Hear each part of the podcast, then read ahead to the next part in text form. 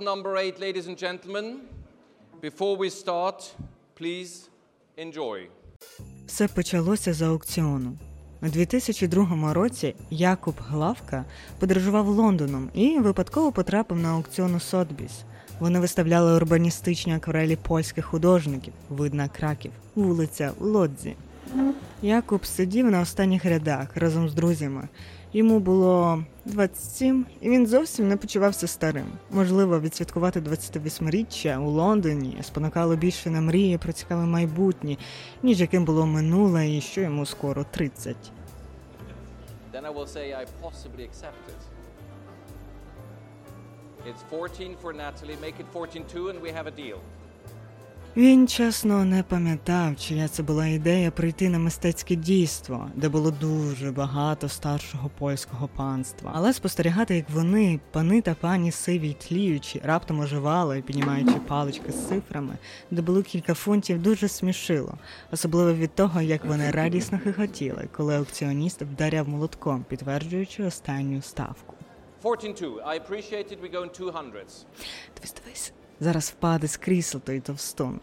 500,000! Тереза, подруга Якоба, тицнула його ліктем, киваючи на діда, який щойно виграв роботу. Хоча це була ні Ван Гог, ні Пікассо, ні навіть Малевич. Тільки поляки можуть так тішитись, коли їм дається викопати свого митця, можливо, й невідомого, десь на чужині. Зала затихла. Аукціонник виставив наступний лот.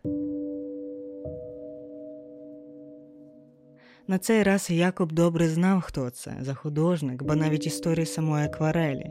Він інстинктивно підняв руку, хоча й не планував ставити ставки, коли йшов сюди. За законом, якщо твоя ставка фінальна, ти змушений купити роботу. Є в тебе гроші чи нема?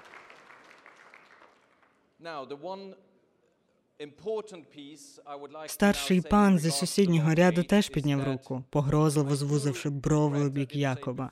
Поляки б'ються до останнього. Якоб підняв руку знову. На цей раз його друзі трішки знічено перезирнулись. Тереза забрала свою руку з його коліна. Боже, ну що ти робиш? Десь глибоко він сам розумів, що ще кілька ставок і омріє на святкування день народження не буде таким помпезним. Але очі його були надто прикуті до роботи, копія якої у нього зберігалася між старими документами. Number nine.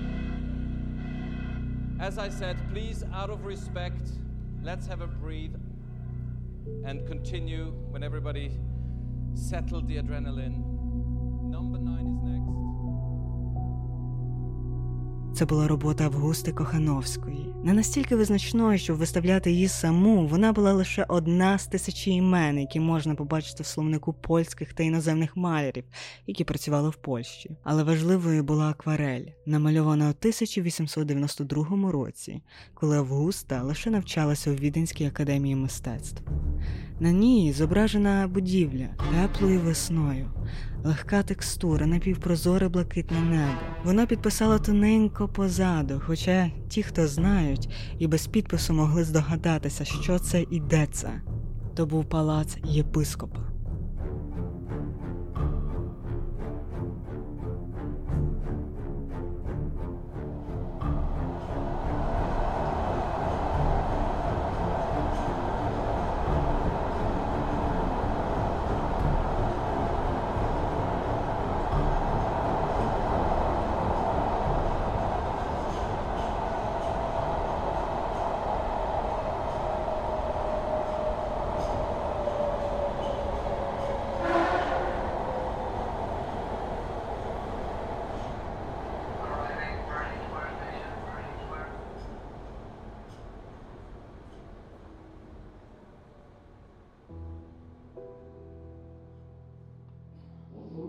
Panie, duszę Twojego służownika Jarosława, który już opustil tento swe, ale svoje láskavé milosrdenstvo, Коли помер дід Якуба Йосиф, він залишив йому у спадок речі, успадковані ще від свого діда, також Йосифа, далекого прапрапрадіда з татової лінії, який Якобу вже й так набрид, бо великі предки часто стають тягарем для їхніх нащадків. Спадок, який йому передали, насправді мав би бути в музеї, але їх ремно ховала родина главки. У родинному маєтку, у сховищі, закритому на ключ, зберігалися щоденники австро-угорського та чеського архітектора Йосифа Главки, а також вкрадені креслення та планування резиденції митрополитів Буковини і Далмації. Це була перша і остання велика будівля, якою опікувався Йосиф Главка. Коли будівництво починалося, йому було лише 29. Він думав, що встигне закінчити будівництво за 7 років, включно з внутрішнім оздобленням та парком. Перший митрополит і замовник Євген Гакман був більш песимістичний вісім років. Офіційні урядові установи Австрії схилялися до більш реалістичної дати 10 років. Але роботи над резиденцією тривали 18. За час будівництва змінилося 4 митрополити та 4 архітектори. Йосиф Главка не довів будівництво до кінця. Він лише заклав фундамент і вивів об'єми споруд митрополичого палацу, семінарського корпусу та будинку для приїжджих. Комітет будівництва, який складався з поважних осіб Буковини, у 1871 році звинуватили Йосифа у тому, що він затягує будівництво і збільшує вартість будівельних робіт. Проте за час роботи над резиденцією, яка на той момент тривала вже сім років, Йосифу не дали жодного гонорару. Скандали та інтриги наростали. Врешті Йосиф втік у відень, забравши з собою усю документацію. Резиденція мала б стати найбільшою гордістю главки, але мало того, що він не отримав свого гонорару, його публічно принизили. Він частково осліп і довгий час опісля пересувався лише на інвалідному візку, а йому тоді було лише 40 років.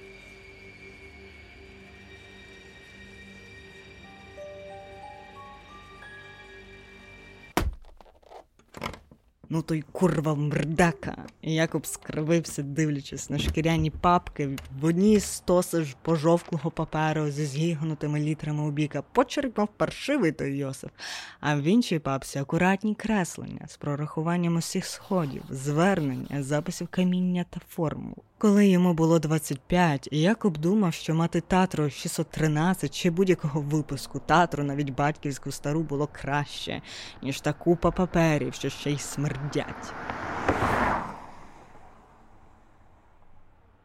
Після цього він уже не відкривав сховище, може, з місяць чи два. Хоча батько строго наполягав час від часу перевіряти. Врешті маєток старий, і миші можуть прогризти старезний паркет, а за ним і шкіряну папку. А весь цей спадок можна з націнкою продати, якщо настануть темні часи. Бережи як самого себе, казав тато. Добре, відповів Якоб, і не навідувався до старого маєтку наступні чотири місяці.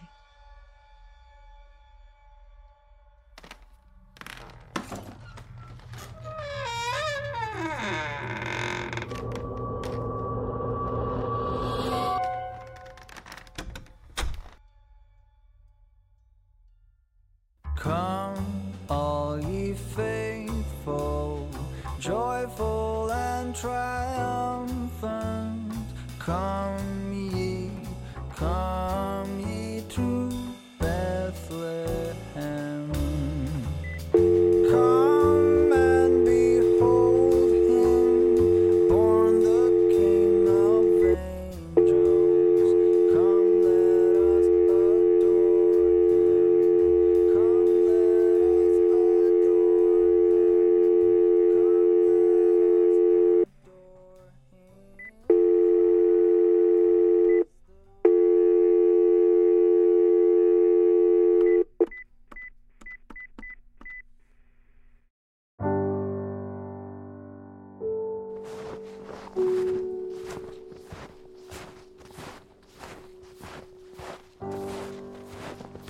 Повернувся він лише на новий рік, у 2000 році. Дівчина, з якою думав одружитися, завагітніла від італійця, поки навчалася у Венеції, і на листи не відповідала тижнями, поки врешті не надіслала у відповідь фотокартку із животом на п'ятому місяці. Тоді Яко був трішки захмелілим, втомленим, змерзлим, що його дуже пекла рука, бо, дізнавшись про зраду, щоб заспокоїтись, став бити кулаком об стіну. Зараз кісточки спухли, крилися фіолетовими кругами і де-не-де були здертими до м'яса. А війшовши до маєтку, якому бувають лише влітку, Якоб згадав, що першим ділом мав перевірити сховище. Курва, на першому поверсі такий собачий холод стояв. Він подивився на камін, на дрова, поставив збоку пляшку і рушив розвести вогнище, байдуже якою вологою деревина могла бути. Святкувати не хотілося. Хотілося лише напиватись.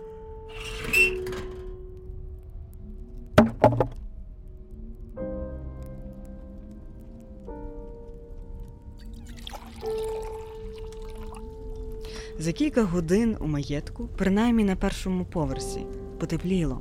Стало добре видно сліди пороху. Якоб налив собі горілки, а потім згадав, що треба подивитись до паперів, поставив чарку на стіл. Ні, треба подивитися вже, бо потім не встане.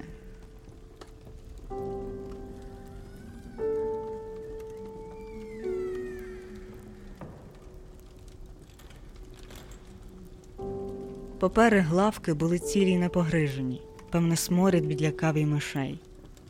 Він ніколи не читав щоденника Йосифа Главки, лише переглянув самі креслення резиденції, яку сам ніколи не бачив і чесно не хотів. На годиннику вдарило 12. 2000 рік, нове століття нестримно війшло.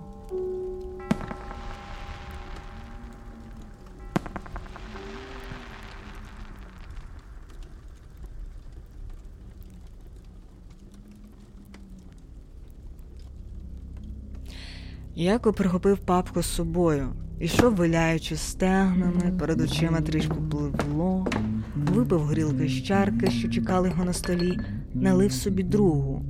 Вже майже залив рота, але зиркнув на папку, що лежала на столі, зупинився, дістав другу чарку, налив туди горілки, підсунув до папки і легенько цокнувся. Випив, от курва, помідори скінчились, очі безумно рухались по столі, вишукуючи, чим можна заїсти противний смак горілки, але на видноті була лише папка. Якоб однією рукою відкрив посередині зошита, підніс ближче до себе і занурив лице в пахощі старого паперу. Запах переповнив йому груди, і на хвилину він навіть отверезів. Яко підняв зошит. Вогню з каміну було достатньо, щоб читати. Він пробігся очима. Пару секунд чорні букви були як дірочки, неможливо хоч щось прочитати. Здавалося, що це подохлі мурахи, які рівними колонами застигли у зошиті. Але він змусив себе зосередитись, читання завжди відволікало.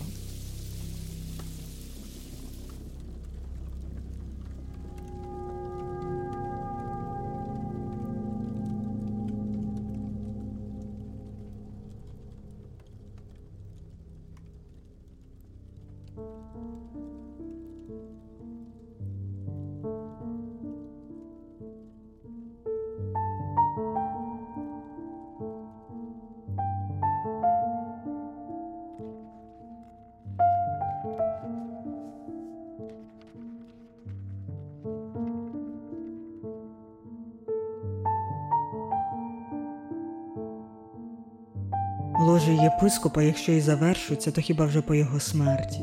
Те, що починалося як незручність, стає просто безумством. Єпископ хоче відгородити парадний двір від господарки та ще й з саду звести глухий паркан. Цій резиденції немає кінця, як її завершити, якщо немає ні достатньо робітників, та й самі єпископи хочуть більше, ніж грошей комітет готовий дати. Якоб єхидно розсміявся. Він добре знав, що Йосиф Главка мав на увазі. Кошторис витрат на резиденцію зріс на 600 флоринів, і це не кінцева цифра. Йосип про це не знав, але в кінці резиденція обійшлася в комітету більше ніж півтора мільйона флоринів, а це майже удвічі більше, ніж планувалося. Якоб бігло розглядав записи, сторінки, мурахи заворушилися, і він вже міг ясно бачити слова, речення та абзаци. Чим довше читав, тим більше було видно, що Йосиф, як справжній архітектор, писав про наболіле, гроші та замовники. Деякі сторінки було вже важче читати. Видно, що після скандалу у Йосифа почали труситися руки. Почерк був розмитим, речення надто розтягнуті, а ще мов би падали на лівий бік. Він писав про те, як йому важко і погано. Якобу від цього навіть трохи полегшало. Яко подивився назад, через плече. Світло каміна торкалося усіх кутів вітальні, просягаючись до темного коридору. Можна було вімкнути лампочки, але вони погано світили і блимали. Він розглядав кімнату, тверезість поверталася до нього, хоча й дивився з-під лоба. У вітальні висіли родинні портрети, стояли в старі австрійські меблі, комоди та великі крісла, ще велике дзеркало. У ньому він бачив хлопця з червоними дикими очима. То був він. У цьому будинку Якоб часто проводив літні канікули. Був на самоті дитиною, облазив усі кутки, бо такі ж люди, як Йосиф Главка, точно мали зробити таємні кімнати. Десь, якщо торкнешся блискучої дупи мармурового янгола, що прикрашає камін, точно мали б відчинитися якісь таємні двері. Але нічого такого він не знайшов, а зараз його сповнило моторошне відчуття холоду. Якоб обвів очима вітальню ще раз, подивився в чорноту темного коридору ще раз, відвернувся. Якоб продовжував читати. Читав недбало. Напруга у тілі наростала дуже повільно, але достатньо, щоб йому вже не хотілося пити. Цей клятий єпископ, щоб його чорт забрав, писав Йосиф.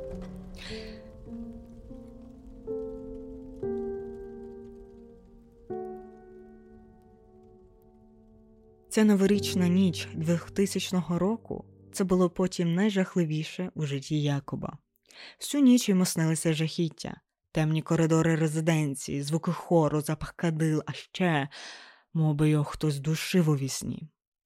Та насправді він просто заснув на підлозі, перемерз, застудився та ще й захворів пізніше на грип.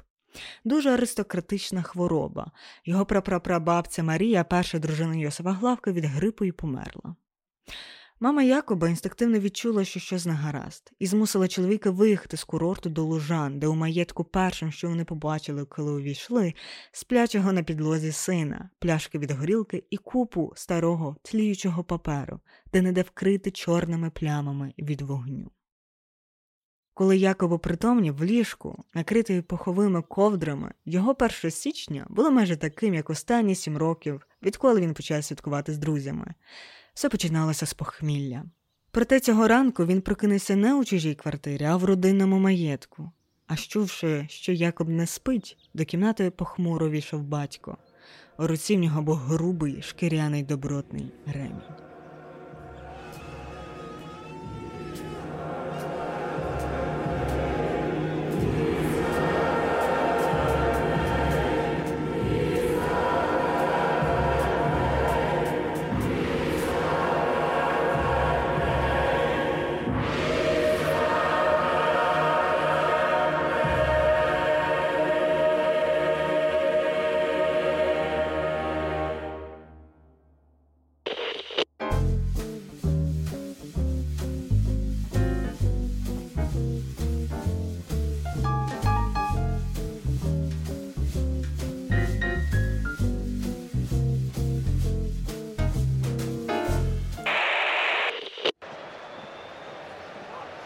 From Messi. And he tried the little lift in for Alvarez, who was offside. But he made Hugo Lloris register his first bit of. Охоронець Василь стояв збоку від гіда Олени і чемно чекав, коли остання зграя туристів завершить робити селфі на фоні митрополичого палацу. Час від часу він кричав, щоб гості університету не розбігалися, і суворим поглядом з кривою усмішкою, де можна було побачити золотий зуб, попереджав, ніби що буде, якщо раптом хтось піде без дозволу до парку резиденції. Він почувався старим псом охоронцем, та насправді старим і був. Курвині діти, і чого вам не сидиться в хаті? Попри те, що війна і що зараз не найсприятливіший сезон, бо зимою холодно і швидко темніє, туристів, які приходили до Чернівецького університету, було тьма. Єдине, що гріло серце чоловіка, окрім схованої пляшки і конячку, що то вже п'ята вечора, тож остання група доходить до фіналу своєї екскурсії. Ще трішки, і він зможе далі дивитися чемпіонат з футболу. Пані Олена захекана, почервоніла, помахала рукою останній групі. Голос у неї вже сів, і дуже хотілося теплого, теплого чаю. Вона повернулась до охоронця, усміхнулась і щось сказала. Пан Василь не почув, скривив лице, він надто задивився на туш, яка розтеклася між кутиками її очей. Кажу, зараз прийде останній гість, дуже поважний гість. Ректор дуже просив його впустити. Людина стільки дороги проїхала, стільки на кордоні чекала і привіз нам два генератори. Тому пустити гуляти парком можемо, але хіба зранку. За огорожею зупинилося чорне Ауді. Пані Олена відвернулася і помахала чоловікові, який акуратно виліз із машини. Поганий зір Василя підводив у таких випадках, бо все, що він поки бачив, що чоловік високий, у темному плащі з хутром і у крислатому капелюсі. Коли незнайомець підійшов ближче, то вже можна було його розгледіти. Якийсь підстарткуватий європеєць, подумав охоронець, глянувши на доглянуту бороду зі сивим волоссям, такі ж сиві кошлаті брови, неприємні, зелені очі, які дивляться вгору, ігноруючи охоронця.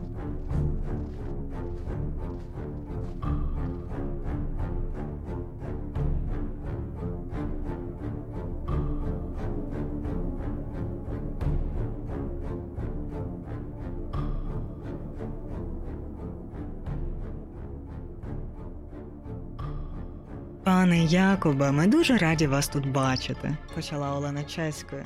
Те, що ви привезли, це просто неоціненний скарб. Якби ж то були мирні часи, ми зібрали б залу, а поки просто величезне дякую.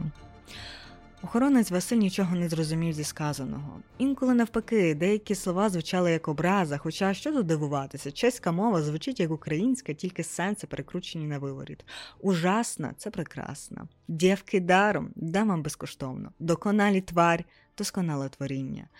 Резиденції митрополитів Далмації та Буковини – досконалі тварі Йосифа Главки. Дякую за ваш позор до мого предка. Паршива мова. Охоронець Василь плюнув у бік, на його щастя, ці двоє інтелігентів нічого не помітили, а пані Олена ще жваво торхтіла, ведучи гостя ближче до університетської алеї, де з двох боків поросли зелені туї. На грабій не вставайте, йоб твою мать. Від скаженілого крику пані Олена аж підскочила, зиркнула на старого охоронця, губи вросли в одну злоблену лінію та все ж відвела гостя у бік до стежки головного корпусу.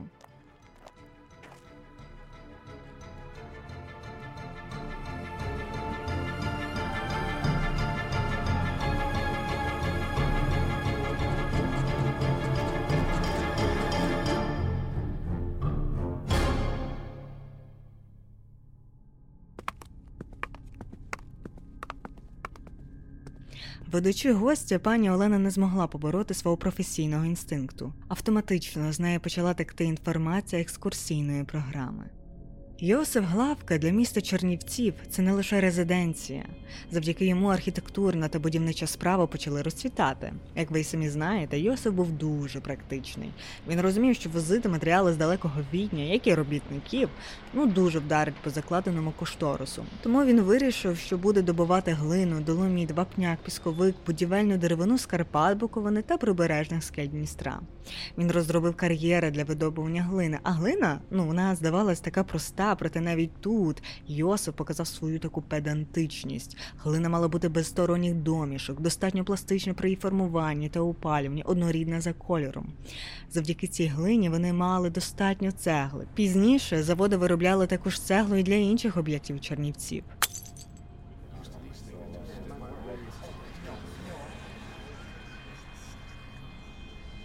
Якість будівельних матеріалів ретельно контролював будівельний комітет, але погоджувався він з усіма пропозиціями вашого предка. Зокрема, для спорудження конструкції дахів резиденції використовувалася найкраща деревина зі сіл Вікова, зараз територія Римунії, і села Білки. Камінь вони постачали зі сіл Красна, Василів, Чуньків, Дорошивці, Сучевиці, Туатені. Камінь з Красна використовувався при будівництві митрополичої церкви, а сучевиці при оздобленні коридорів і сходів, по яких ми з вами зараз йдемо.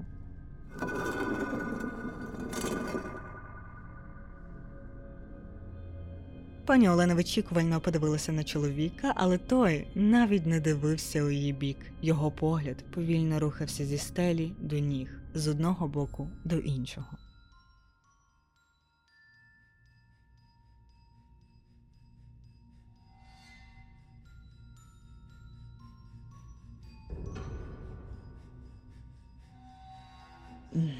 Чудові властивості місцевої будівельної сировини були підтверджені у 1878 році, коли за розпорядженнями чеського митця виготовили велику декоративну вазу з буковинською алебастру, яку демонстрували у Богемі, а згодом у Парижі.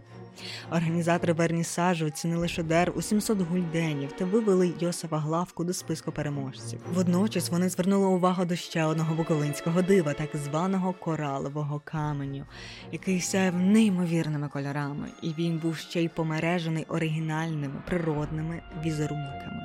До речі, фрагмент коралового каменю ще й дотепер можна побачити в оформленні мармулової зали резиденції. Я вам покажу. А, ну так, він то певне і сам добре знає, подумала жінка. Коли я воджу туристів, вперто продовжила говорити пані Олена. Їх завжди заворожує архітектурний ансамбль резиденції. Хоч резиденція будувалася для митрополитів, тут є мавританські елементи, і гуцульщина, і готика, і вплив візантійської та романської архітектури. Цілому тут нема чим дивуватися. Йосиф ну дуже надихався творіннями Теофіла фон Хансена, то що Йосиф вирішив трактувати фасади резиденції в візантійському і мавританському стилі. Цим ми завдячуємо Троїцькій церкві, яку реконструював фон Хансен, а також Будапештській синагозі Людвіга фон Ферстера. От елементи композиційних рішень парадного вестибуля і синодальної мармурової зали подібні до парадної зали військового музею Віденського арсеналу. Його ж таки зробив Теофіл фон Хансен. Проте цегляна кладка, декоративні вставки з теракоти і майолки, використання декоративних елементів з природного каменю, ну і ця яскрава поліхромна черепиця на покриттях дахів це вже інтерпретація Йосифа Главки. Як то кажуть, кради як митець. На цей раз Якоб Главка подивився на неї. Ой, даремно так сказала. Пані Олена ж зігнулась від знічення, але незадоволений погляд пана Якоба швидко зник. Вони були у мармуровій залі.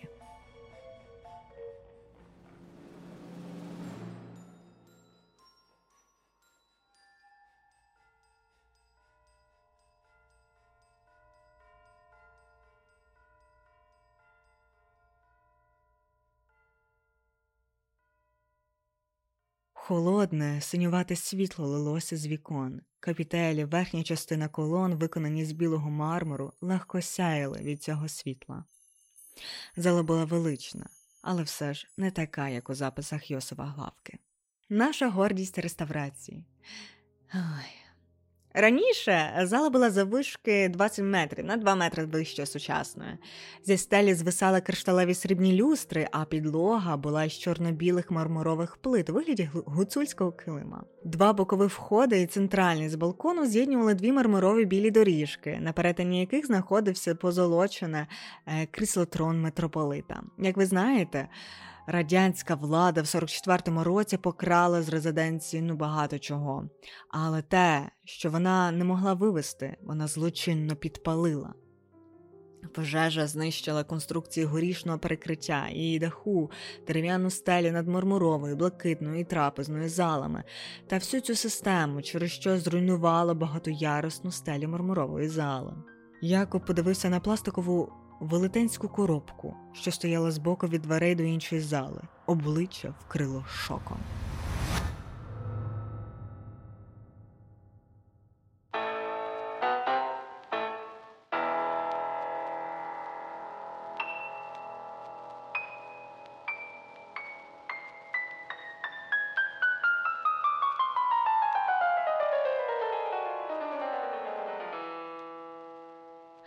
А це. Ну, е, це наша будка для перекладача. Ми часто проводимо урочисті події в мармуровій залі, хоча так, до інтер'єру геть не пасує, але поки триває війна, це не так критично. Чоловік не посміхнувся. Від холодного, важкого погляду пані Олені стало недобре, і на мить навіть здалося, що у зелених очах запалали вогники злості. Якоб відвів погляд від жінки. Ще з першої миті, як він її побачив, відчув себе роздратованим. Роздратування лише наростало з кожним реченням, як жінка відкривала рота. Проте він нарешті потрапив сюди, а навпроти нього були двері до місця, яким він марив роками.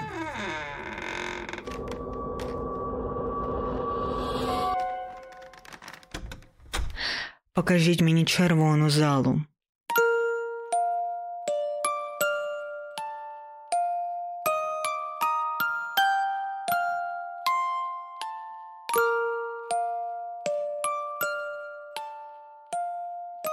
Таке відчуття, мовби ти потрапив у шкатулку. Квадратна, велика кімната, стіни оздоблені китайським шовком, червоного ближче до багряного кольору. Стелі декоровано орнаментом зеленого та золотистих кольорів, що нагадують церковні стелі, а люстри, що звисали додолу, були у формі кадил. Тут, як бачите, пожежа не так сильно травмувала залу. Наші студенти дуже люблять цю залу. Ми зазвичай проводимо тут іспити, а столи аж надто зручні для списування. Дійсно, темно-каштанові столи, що вишукувалися у три ряди, були у шахматному порядку, спадок, який залишився від радянського періоду. Яко подивився вверх від столів, його погляд наткнувся на чоловіка. Кремезного у креслатому капелюсі і плащі з хутром з недобрим настороженим поглядом. То був він сам. А це наші венеціанські дзеркала, обірвав на фразі Якуб. Ага, як же не любила вона, коли перебувають. Якуб рушив до дзеркал. Їх було лише двоє, зведені біля широких вікон, що осяювали кімнату рештками світлового дня. Сутінки наближалися до резиденції. Якоб дістав запальничку і підніс її до дзеркала. Вогник запалав, а від дзеркалені запалало аж п'ять інших вогників. О, то ви знаєте, особливість венеціанських дзеркал у тому, що їх покривають п'ятьма шарами срібла. Якщо піднести свічку, можна побачити відзеркалення п'яти вогниках. Хоча чому тут дивуватися? Це ж ваш предок привіз ці дзеркала. Проте чоловік не зважав на жінку, якусь мить він закрив очі, що став шепотіти. Чи ви знаєте легенду венеціанських дзеркал? Про те, що кожна жінка, яка погляне в дзеркало, помолодшує, а кожен чоловік розбагатіє. Але Якоб не розсміявся. Він відвернув погляд від жінки і підніс вогник до свічки, яку хтось залишив зі студентів на столику, запалив її і підвернувся знову до дзеркала. Мій предок Йосиф Главка багато подорожував північною Італією і надихався не лише їхньою архітектурою. Північні італійці більш забобонні.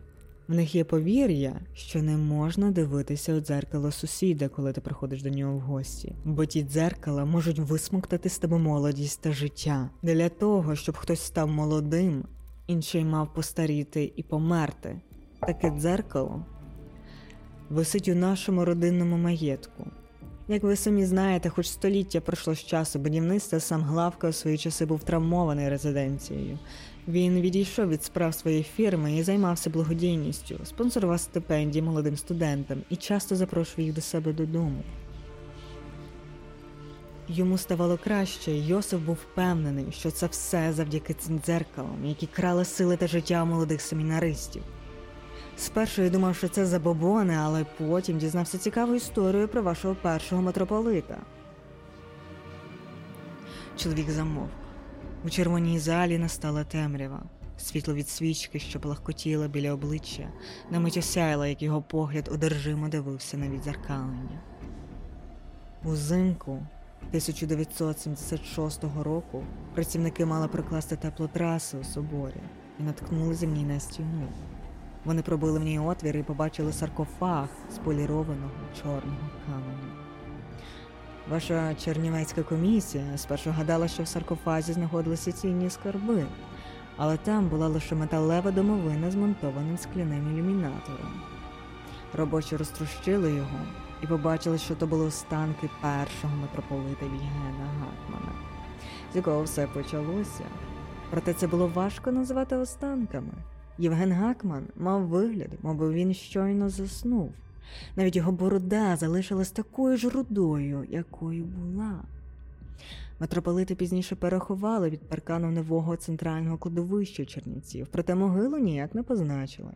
Я знаю, що місцева влада шукала потім домовини з металошукачами і навіть пропонувала винагороду тому, хто знайде домовину, але досі його ніхто не знайшов.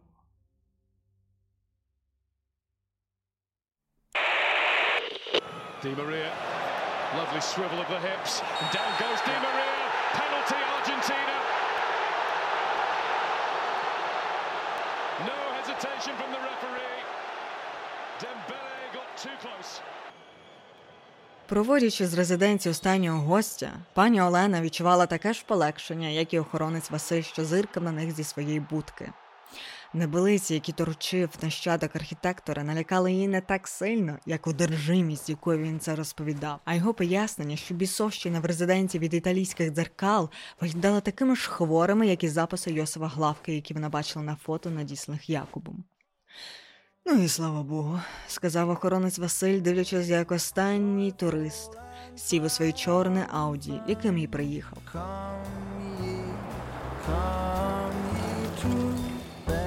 Василь вімкнув трансляцію матчу. До самого початку було зрозуміло, що французи програють.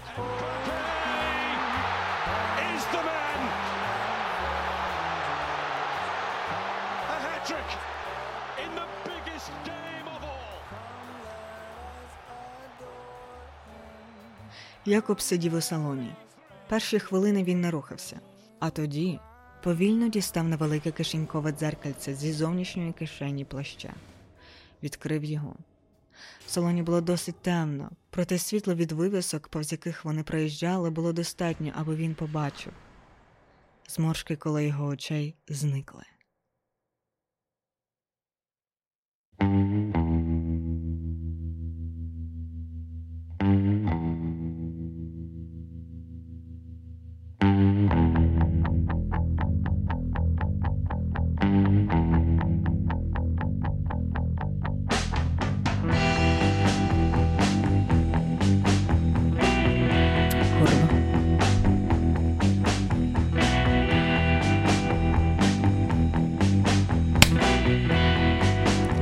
Хто їх збудував і що з ними сталося?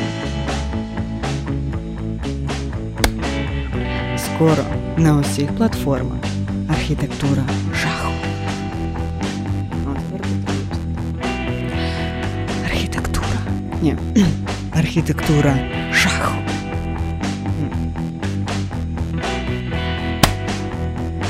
Архітектура жаху. Архітектура жаху. Ні. Архітектура жаху.